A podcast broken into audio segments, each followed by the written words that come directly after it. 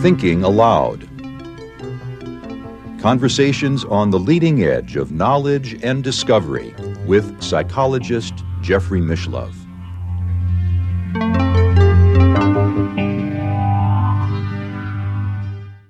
Hello, I'm Jeffrey Mishlove. Today, we'll be exploring the deep truth of religious myths.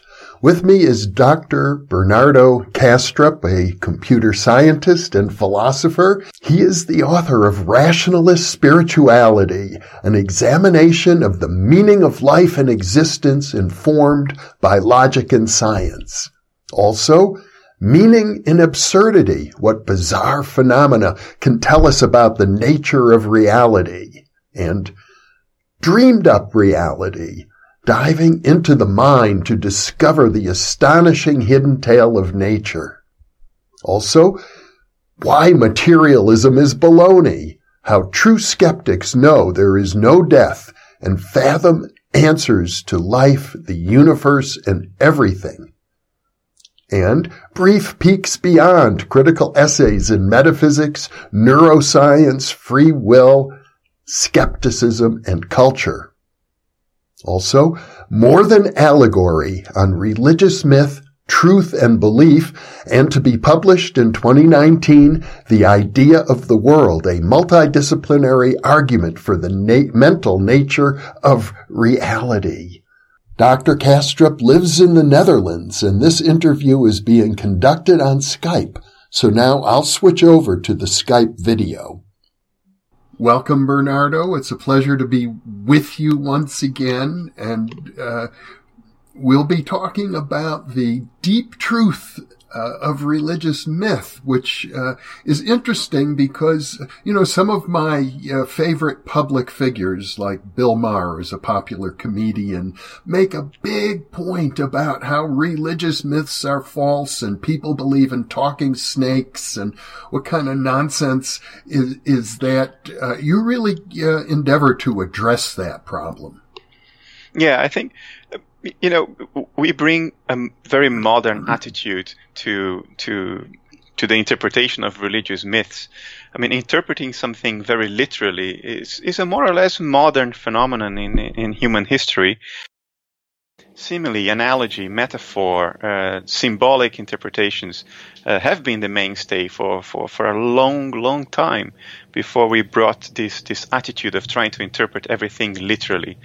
Uh, of course, if you interpret religious myths literally, uh, uh, then they are they are not true. They are, they are certainly not literally true.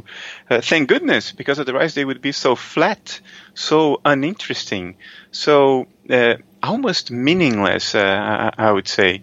Uh, but if instead of looking at the finger, you look at what where the finger is pointing to, uh, what it's trying to indicate, what it's trying to evoke within you, then I think it's a it's a whole different story. Mm-hmm. But in the, the title of your book, More Than Allegory, suggests that you don't want to just uh, limit the uh, metaphorical interpretation. That, that, that in itself is rather flat.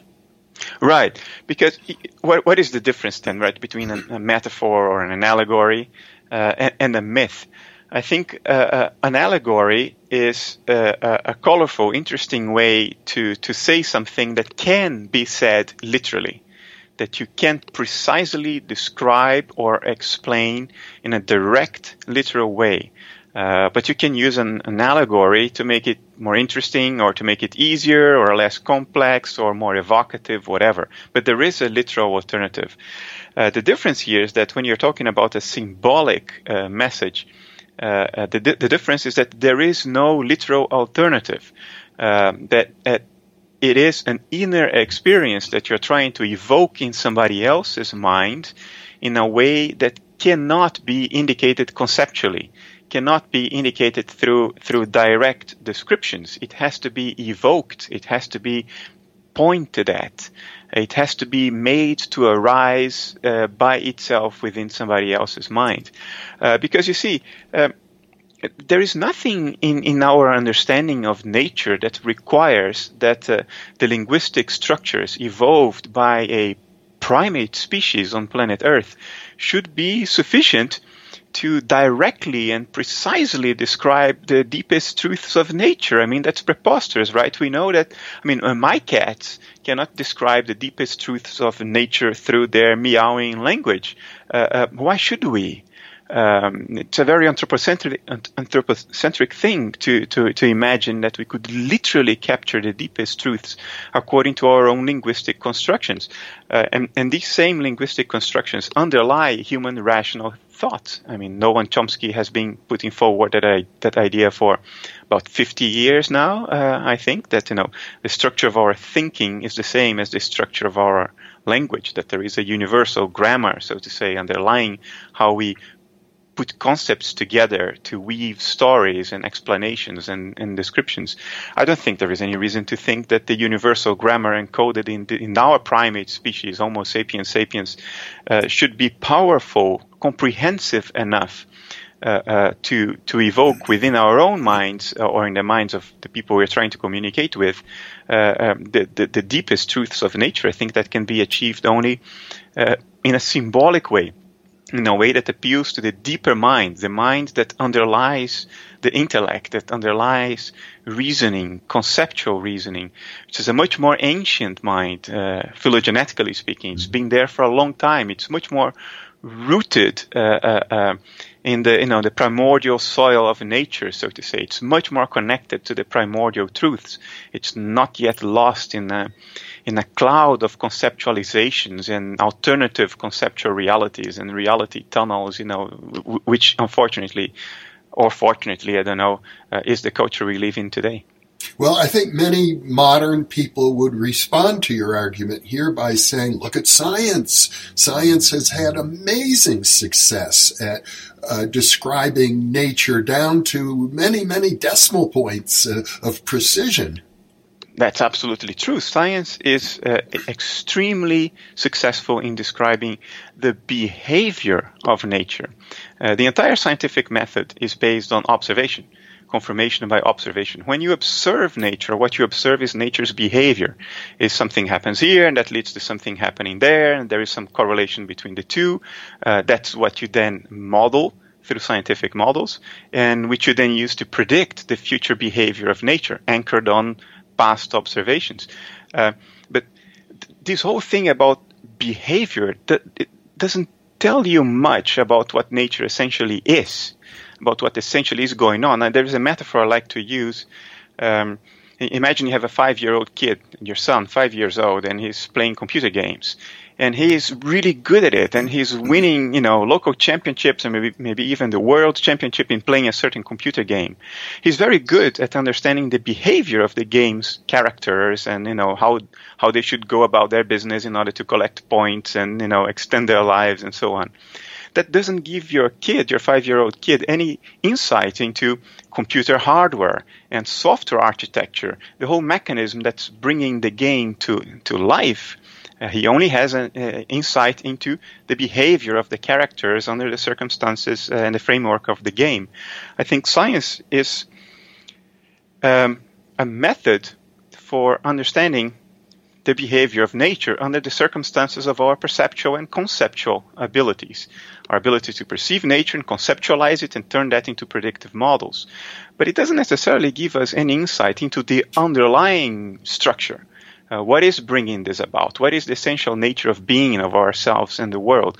And that's precisely what I think religious myths, um, the, the, valid ones, the, the traditional ones uh, that, that have some inertia going in the human mm-hmm. psyche, it's precisely what they are pointing at. Mm-hmm.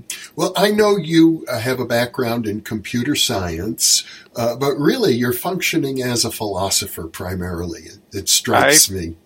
Yeah, I've will soon have a very formal background in philosophy. But I'm not, not, not going to anticipate that. Uh, okay, but but you, what we're talking about is philosophy, and it is the purpose of philosophy to describe the ultimate nature of reality. That's what we call ontology, and, and you've written extensively on ontology and epistemology using the English language and coming up with very refined arguments as, as a matter of fact. So are, are you saying that ultimately philosophy itself will, must fail?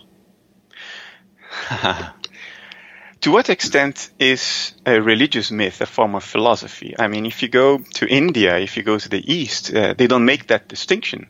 The philosophy of the Vedas, of the Upanishads in the Vedas, uh, is a religious myth. Mm-hmm. Uh, it's philosophy made through the symbolism of religious myths.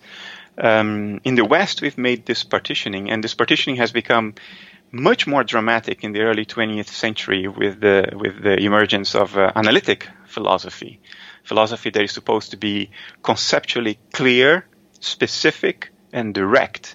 Philosophy that um, doesn't have much tolerance for metaphor, maybe as a, as an add-on, as something extra to to to to make an, a literal explanation a little bit more appealing, uh, but not as the means of conveying a message. Uh, so we've split this in the West. Now, if I grant this split, I would say uh, we can go a fairly long way with analytic philosophy. I, am not a pure critic of analytic philosophy. I think it has value.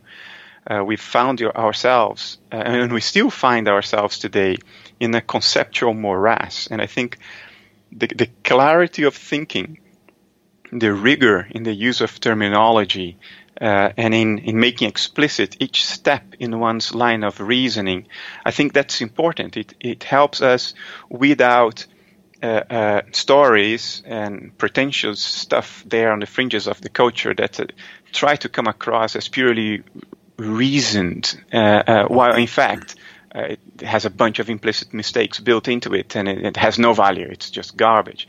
So I think analytic philosophy has value in, in, in, making this distinction, but there is only so far it can go because it's not symbolic. It's very direct. So it's fundamentally limited by the human intellectual ability. Uh, by, by the universal grammar of Chomsky. Uh, I think we should use it to go until that limit, until that edge. Uh, and it's useful also because our culture is based on communication, and communication is based on language itself. So, it, you know, our culture can't go much beyond that before appealing to the to the mythical stories of religion as well. So, it's important we develop that analytic philosophy, but I think we should also keep in mind that uh, it has its limits and and and and those limits are such that they don't really satisfy the human psyche, the human soul, so to say. We want to know more. We really want to have some intuition, some feeling uh, for the deepest layers of what's going on. And I don't think analytic philosophy can go there at all. And goes to a certain point, and beyond that, you have no alternative but symbolism. Mm-hmm. Well, uh, as an alternative to analytic philosophy, we have uh, what's sometimes called the continental philosophy of, of Europe. That's a, a, different tradition that relies heavily on, on metaphor. If I read Nietzsche, it's, it's quite poetic, for example. He fancied, fancied himself as, as a, a, sort of a philosopher poet, uh, right, Nietzsche. Um, there are other examples that are a little less dramatic. You have, uh, no, we've talked about him last time, Schopenhauer. He's in my mind because I'm steeped in Schopenhauer philosophy these days. Um, uh, he also did metaphysics. I mean, Nietzsche did a lot of ethics, talked a lot about morals, uh, you know, uh, about behavior. Um, and very limited on the metaphysical side. Not not zero, but it was not really his cup of tea. He even criticized metaphysics quite a bit. Schopenhauer, on the other hand, based his entire edifice, his entire system on a certain metaphysics. So he talked a lot about metaphysics, which today uh, uh, is almost purely analytic. Metaphysics today is, is, almost a purely analytic discipline. If you look at the latest ontologies, cosmopsychism, panpsychism, it's all analytic philosophy. And yet, Schopenhauer address the exact same problems in, in a non-analytic way, in a continental way. What what does that mean? It means that, for instance, uh, his his usage of certain terms of certain words is context dependent. He he will use the word knowledge in one context with one meaning, and without telling you in another context, he will, he will use the same word meaning something else, and it, it's it's on you to realize based on the context that he means something else. Now, analytic philosophers cannot take this. They cannot swallow this. They take the first usage and they, and they fix it and they say, okay, this is what this guy means by the word knowledge. And then later on, later on, they find another usage of that word. And that interpretation then doesn't hold. Otherwise, the philosopher falls into contradiction. And they say, well, Schopenhauer's metaphysics is untenable, it's full of contradictions. It's not. It's just that the usage of terms is context dependent because that, that comes very natural to most human beings, except mathematicians, computer scientists, and analytic philosophers. Well, it, I think it's also very human that we change our minds uh, quite a bit, or that we have different personas that have different uh, attitudes, beliefs, uh, inner uh, mental structures, d- depending on the context that we're in. You see it all the time in politics, of course. Absolutely, and some sometimes these changes of mind aren't even really changes of mind. Uh, they are just you know, there are many angles from which to look at the same object, the same truth, so to say, right? Mm-hmm. Uh, and sometimes when you uh, uh, you approach the truth from different paths, different angles, uh, what you describe on the way there can be different, and yet you're converging to the same point, just from a different angle. Uh, in the book, I use the, the metaphor of the cylinder. Uh, that if you take a, a, solid cylinder and you illuminate it from one side, the shadow will look like a rectangle. If you illuminate it from another side, the shadow will look like a circle. And you know, a rectangle and a circle, they are mutually contradictory, right? Well, yes, in the world of 2D shadows, but in the world of 3D cylinders, they're perfectly reconcilable. So the fact that one day you say rectangle and the next day you say circle doesn't necessarily mean that you changed your mind or that you're falling into contradiction. It, you're just approaching the problem, the cylinder, from a different angle. Mm-hmm. Well, when you look at reality, uh, you uh, use the term transcendence. That's very important in uh, your thinking. Uh, I, perhaps you could elaborate on why why transcendence seems so significant to you. Uh, it's my way of highlighting that uh, there is more to nature. There is more to what is true, most likely, than what can be captured directly, literally, through our conceptual reasoning. whatever truths of nature cannot be directly described and made sense of in a literal way, in a direct way, is, from the point of view of the human intellect, necessarily and almost by definition transcendent in the sense that it, it, it escapes the reach of the intellect to capture, model, and make sense of in a closed causal uh, manner. Uh, there is, there is, it's not etched in stone in nature that the intellect should have uh, a limit that is uh, coextensive with, with the limits of reality itself. The intellect is a little tiny subset of what's real, right? Mm-hmm. Well, the logical positivists, who had a lot of influence in the early part of the 20th century, uh, argued that if, if we can't uh, analyze something uh, conclusively through the senses, uh, and and through logic and uh, reason, we shouldn't talk about it at all. That it's simply nonsensical to even pursue it further. You you seem to be suggesting no, we have other means. Exactly, that is the point. If if all there were to a human being, uh, if all there was to a human being were the intellect, if that if that were the case, then the logic positivists would have a point. Uh, there is no there's no use in, in, in, in going beyond the limits of the intellect because there is all there is to us. So there's no use in talking about anything that transcends that. Uh, but I don't think we are limited to the intellect uh, at all. We are not limited to conceptual reasoning. Um, we are not limited to the linguistic manipulation of concepts in our heads. There is a much more primordial mind, the foundation of the human psyche. Depth psychologists would call it uh, uh the unconscious personal and the collective unconscious for Jungians. I don't like the word unconscious. I think it's a misnomer. I think it refers to a part of mind that escapes uh, our ability to to introspect into, to metacognitively access, but it's not necessarily unconscious in the sense that it lacks the qualities of experience. I think it doesn't. It's experiential in nature, but we can't introspect into it. That quote unconscious part of mind um, has been shown, even by modern psychology, to to encompass uh, uh, all all. Uh, the degrees of freedom that consciousness itself has. It has a form of reasoning, although it's symbolic reasoning, uh, it's image-based, mythical reasoning. Uh, it, it, it, holds memories. It, uh, it, has cognitive associations. Uh, it, all, the, the, whole gamut of mental, conscious mental activity is mirrored there.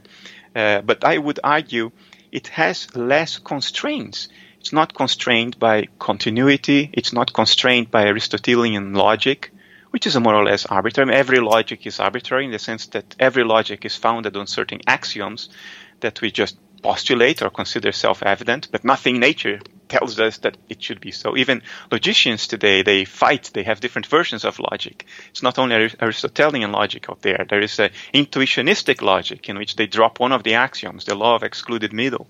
Um, any, anyway, uh, uh, that quote unconscious part of mind is not limited by these axioms.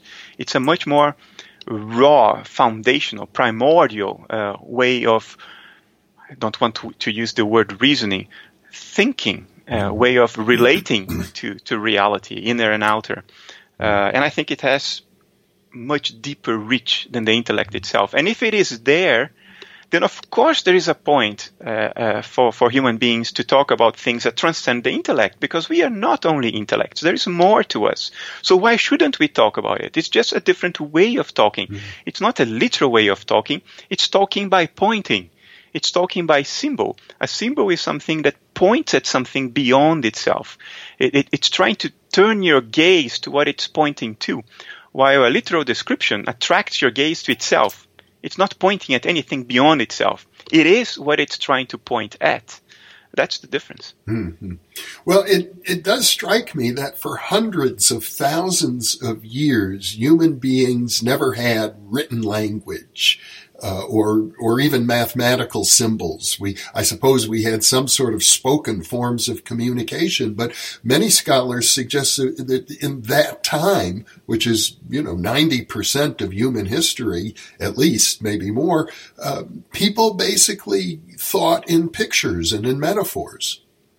Our ability to think symbolically is certainly very old. Uh, it has evolved before language. Language sort of hitchhiked on our ability to think symbolic. Ian Tattersall wrote a, an excellent book about this in 2012. Masters of the Universe, I think was the name. It's a great book, highly recommended. Um, so yes, uh, our ability to think symbolically precedes uh, is more primordial than our ability to think linguistically and conceptually. Uh, and you see that, and, and, now I'm speaking almost as a depth psychologist now, which I'm not, uh, but you see that uh, when we dream. We mm-hmm. dream symbolically. Our dreams are not literal or reasoned expressions of our inner mental activity. It, it's a symbolic expression. It, what we have underlying the intellect, which goes to sleep, uh, is symbolic thinking, mythical mm-hmm. thinking. Um, is it wrong? Well, from a literal perspective, it's certainly wrong. But is, is it really wrong in the sense that it's not pointing at anything of any validity in nature? I doubt that. Mm. Uh, I doubt that very much. Well, there are many people who would call themselves rationalists today, uh, or even skeptics who would say that, you know, our, our great concern is what they would call the rising tide of superstition. And they, they could point to all sorts of horrors that occur when people take these various myths, uh, literally, and it, it usually ends up in tribal conflicts. I am horrified at all that as well. I share that concern. I sympathize very much with the critique. When, th- when people take a religious myth literally, they are doing greater abuse to the human psyche than when they discard the religious myth altogether. Both are mutilations uh, of the human psyche. Um, because you see, a religious myth, the, the, the whole power, the evocative power it has, is beyond its literal appearance. When you interpret it literally, you're basically killing it. You're flattening it. Um, then you're throwing away whatever value uh, it has.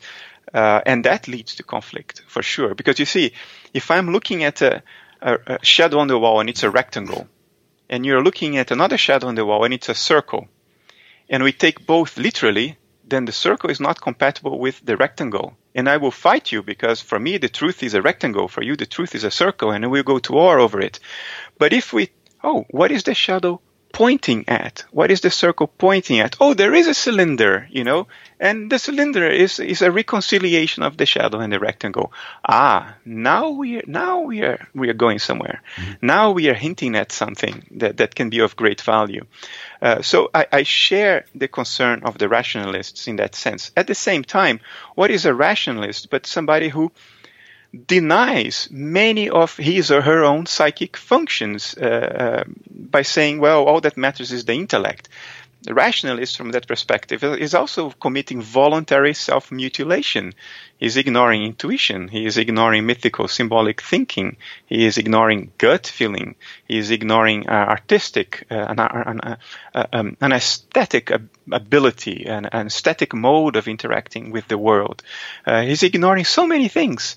Uh, that's just self mutilation. I see no reason to mutilate myself that way. I wouldn't cut off my arm. Why, why will I cut off my, my symbolic uh, uh, psyche?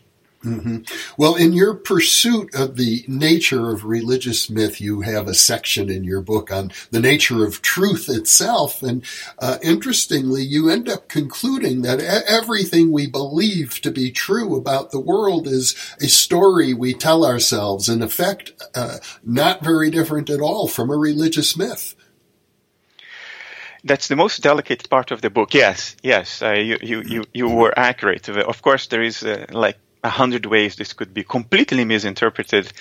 Um, so I would refer people to the, have a look at part two of the book to understand what I mean by what you just said, because it may not mean what it looks like if we just you know say it so short. Mm-hmm. Um, we live in a story ultimately because you see if you remove the story all there is is the present and the present is infinitesimally small it's vanishingly small when you try to pin it up it's gone it's already gone into the past. And where is the past? It's nowhere you can point to.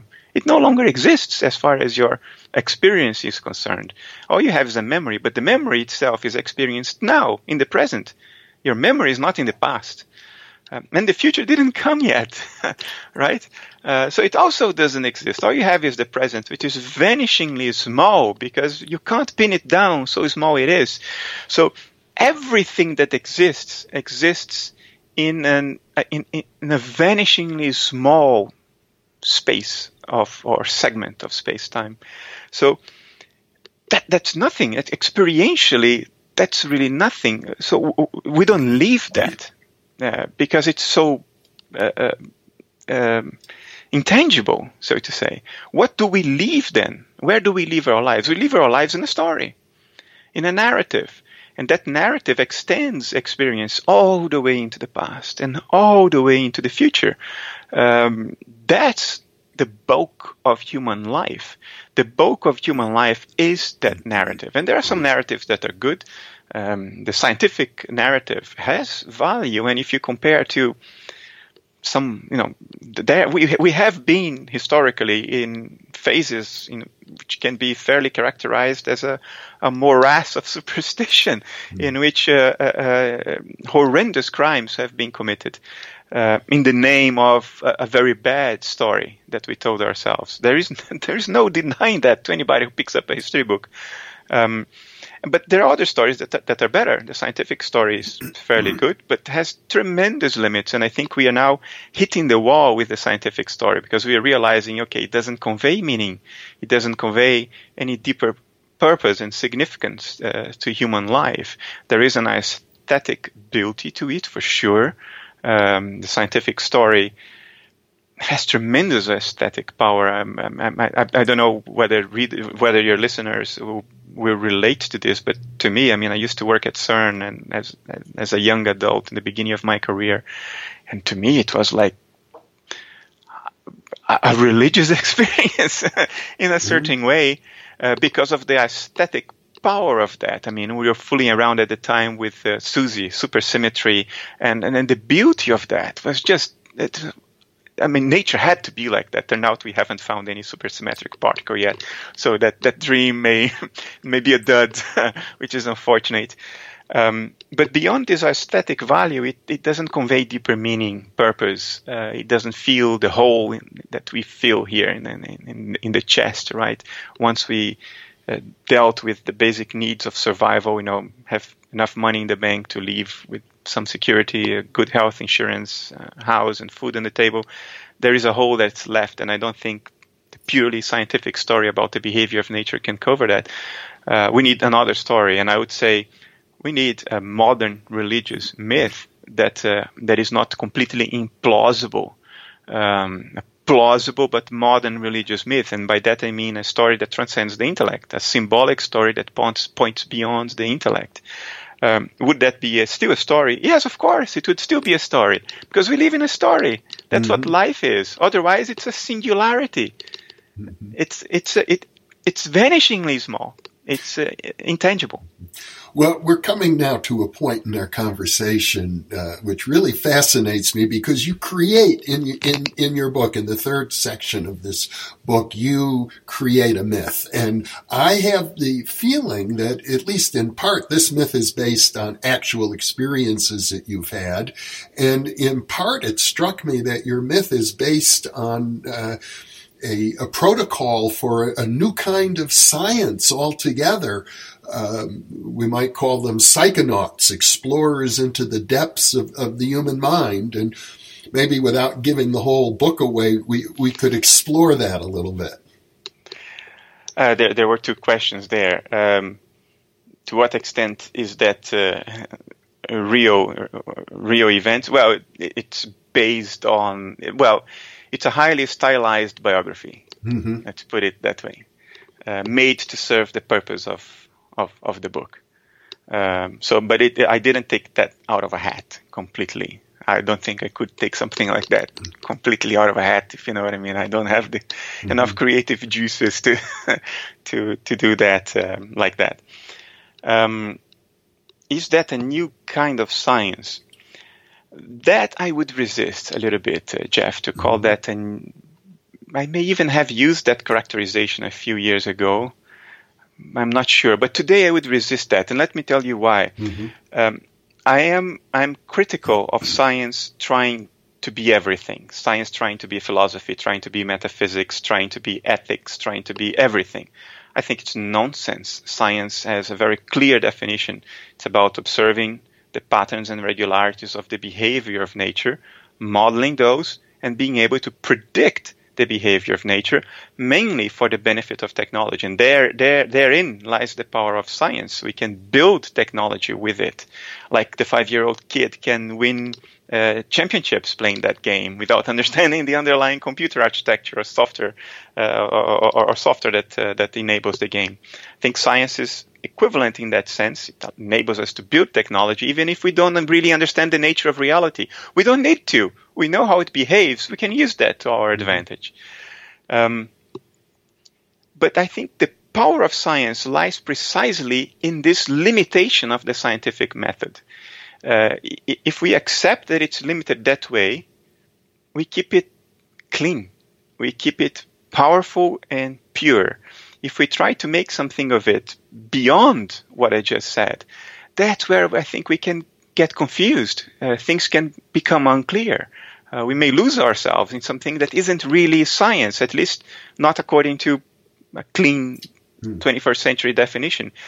Uh, that doesn't mean that there are there aren't other avenues, other modes of acquiring knowledge about reality. I think there are many others, and maybe part three of the book talks about one of these other modes of acquiring knowledge about reality. But I would hesitate calling it a new kind of science. I, I want to preserve science, if you mm-hmm. know what I mean, because I think it's very powerful according to this more restricted yeah. definition. Well, the reason I called it a new kind of science is is that what you have described in several chapters in the third section of your book is it struck me as a scenario that almost perfectly uh, embodies what uh, one of my friends and mentors and former professors, Dr. Charles Tart, published in Science in 1972, an article that got a lot of attention back then called State Specific Science, in which he proposed that scientists themselves enter into various altered states of consciousness to see if there would be um, consensus uh, reality uh, that might be uh, observable uh, uniquely through the altered state and not available to us in our normal state of consciousness. Uh, I certainly see value in that. I have some concerns as well. Um, let me share with you. Are there consensus experiences in altered states of consciousness? Absolutely. There is just no doubt about that. I mean, if I drop some words here talking to you, maybe most of your audience will not know what I'm talking about, but there will be some who immediately say, Oh, I know exactly what, what, what he's talking about. For instance, uh, people who use psychedelics. If I say the dome, everybody knows what that is. Everybody who has had a decently effective dose of psilocybin or DMT knows what the dome is. They have been there. It's a shared experience. There is something in an altered state of consciousness that this word will identify. It doesn't describe it. If I just say the dome and you never had the experience and you try to imagine a concrete dome or something, it's not that at all. It has nothing to do with that. It's something completely else. But if you've had the experience, you understand what the word is mm-hmm. indicating. Or if I I have to interrupt because I have taken psychedelics maybe a hundred times and I've read your chapter. I know you refer to the dome in, it, but I, I wouldn't uh, apply that word automatically to my experiences. So that's my concern. You mm-hmm. see, there are many people who will immediately recognize it. Or if I say the Borg cube, mm. uh, many people immediately recognize it. I know at least one person who immediately recognized the the, the Tophet machine. Uh, so th- these are experiences that are at least to some extent shared. Mm-hmm. Because if you if you go to psychedelic festival and you drop these words, people go, "Oh, of course I've been there. I know exactly what you're talking about many times. Maybe you should uh, make an appointment and meet over there." Um, but then other people who have had psychedelic experiences do not recognize it. Um, so these are partly consensus experiences. And, and it's not only psychedelics, uh, meditators share mm-hmm. experiences. I mean, the Buddhist void is something that, to, to a large extent, shared. But uh, I have never visited the Buddha. Oh, actually, I have. I have. I have been to the void once, but it was only once. Uh, I don't consider that enough to establish me as a participant in the consensus.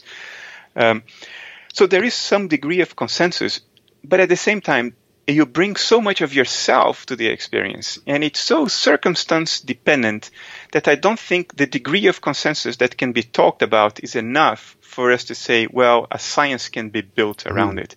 There isn't enough stability. Uh, there isn't enough internal consistency. There isn't enough and I will use this word with a lot of reservation, but I will use the word anyway, there isn't enough objectivity, psychic objectivity, for us to identify stable, reliable patterns and regularities of behavior, of experiential behavior in those altered states, uh, for us to develop anything remotely akin to what might be characterized as science. Um, I think those experiences uh, the, the, the, greatest value they have is is to evoke a, sort of, a form of gnosis, a form of uh, of, of, recognition, um, because you see, uh, scientific consensus is is a replacement for uh, direct acquaintance acquaintance with what is true. If you don't have direct acquaintance acquaintance with something that is true, you need the consensus of a culture, of a society, uh, to convey uh, um, a proxy of that certainty to you, something that you can rely on, even though you have never been directly acquainted with, but you, nonetheless you believe it because others are telling you we've done a hundred experiments and they're all consistent. We know this is true. That's the end of it.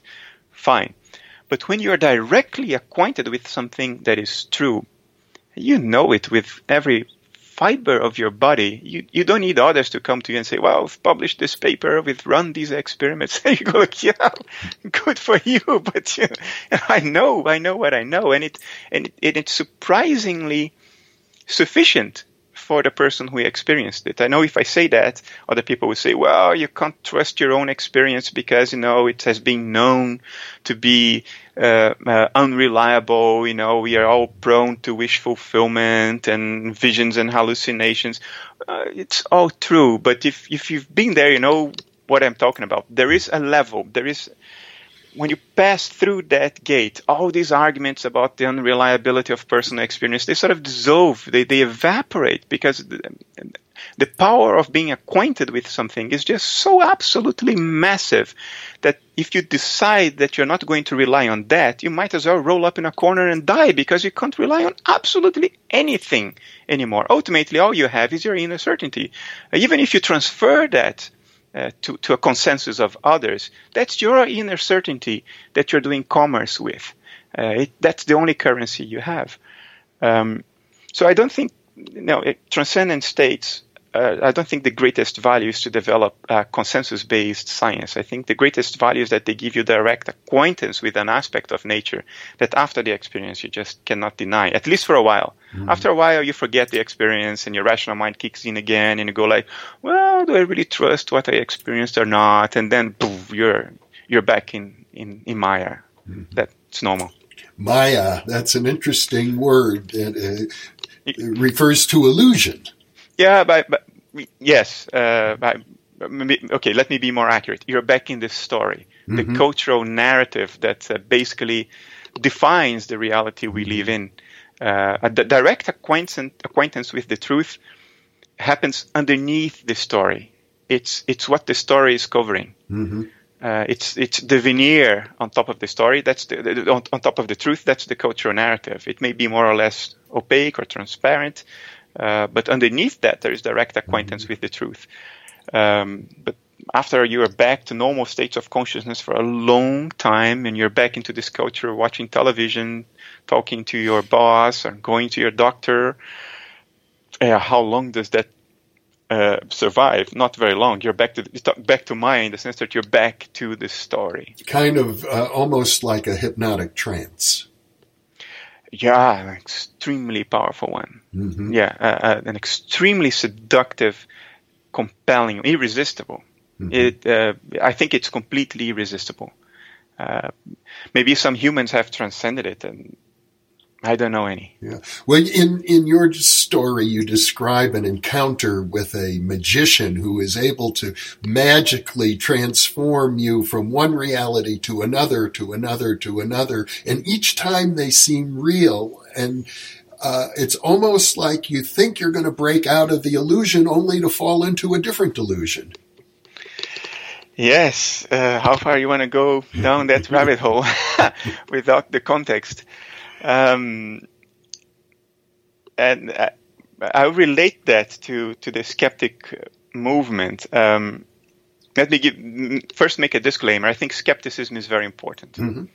Um, skepticism is an attitude of caution, of doubt, in which you question your own beliefs. You're like, well, do I really believe this? And if I do, why do I believe that? What reasons do I have to believe this? Uh, I think this is very important. Um, it can that there's also false skepticism out there, which is basically, well, I, I don't think story B is true because story A is true. Then you're just basically a fundamentalist for story A, and then you try to get across as a as a skeptical of story B. Um, but even for true skepticism, there is a potential trap. Um, when you question your own beliefs uh, to the point that you sort of uh, become objective about your own beliefs, that you put them in front of you, you separate yourself from them, and you analyze them coldly. Oh, those are my beliefs. What reason do I have to believe in those stories? So you sort of extract yourself from your beliefs.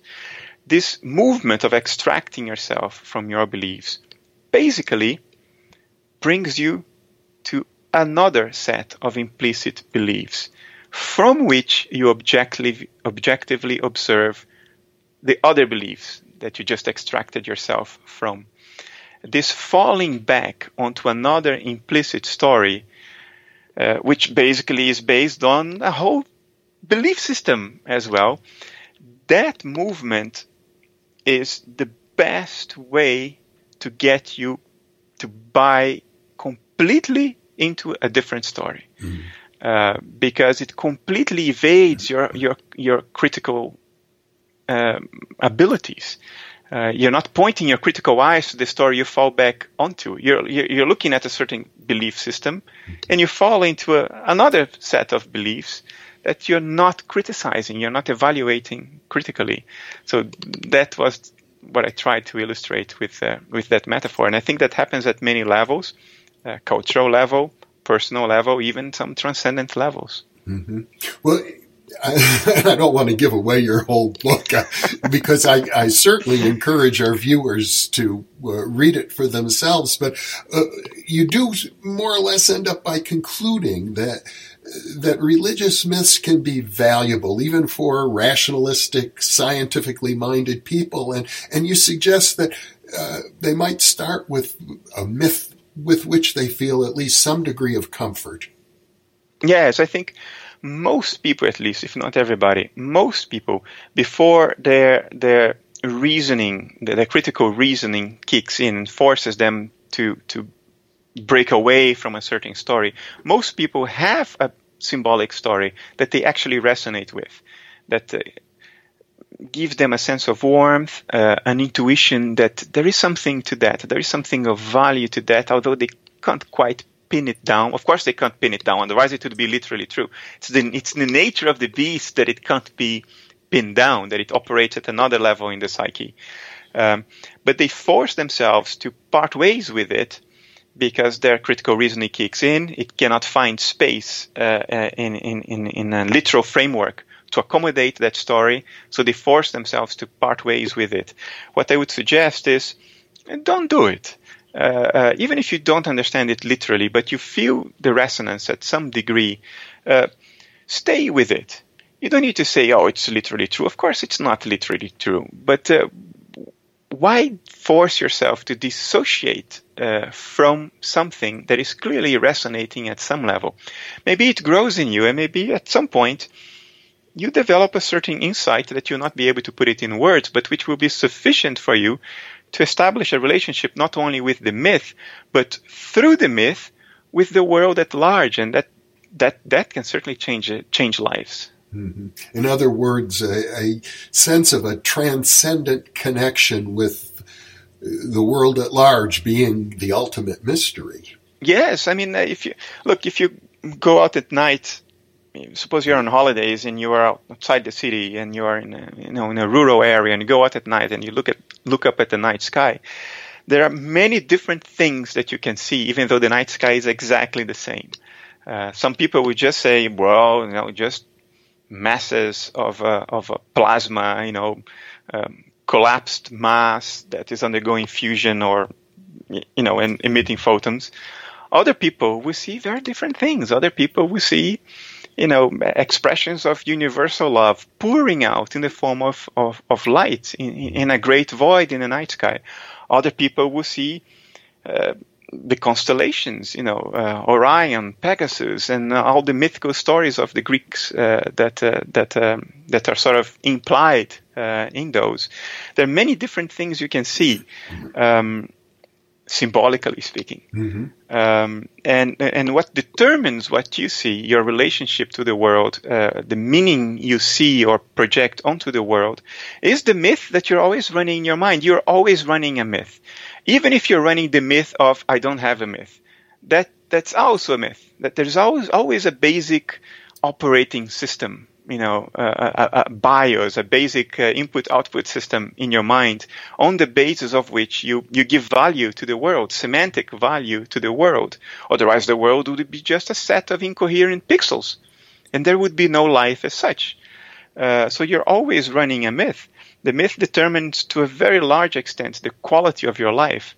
Um, so I think it's very important that we are cognizant uh, about this, so we can explore the depth of our own psyche to the maximum extent so we can run the best myth uh, we are capable of that nature endowed us with instead of self mutilating and saying, you know, all there is of value to my mind is my intellect and my reasoning and everything else I'll discard. Well, too bad if you do that. Bernardo Kastrup, this has been a fascinating and I, I would say important conversation. Uh, delighted to share this time with you and to be able to share it with our viewers. Thank you so much for being with Thank me. Thank you. It's, it's been a lot of fun again. And I look forward to more conversations with you.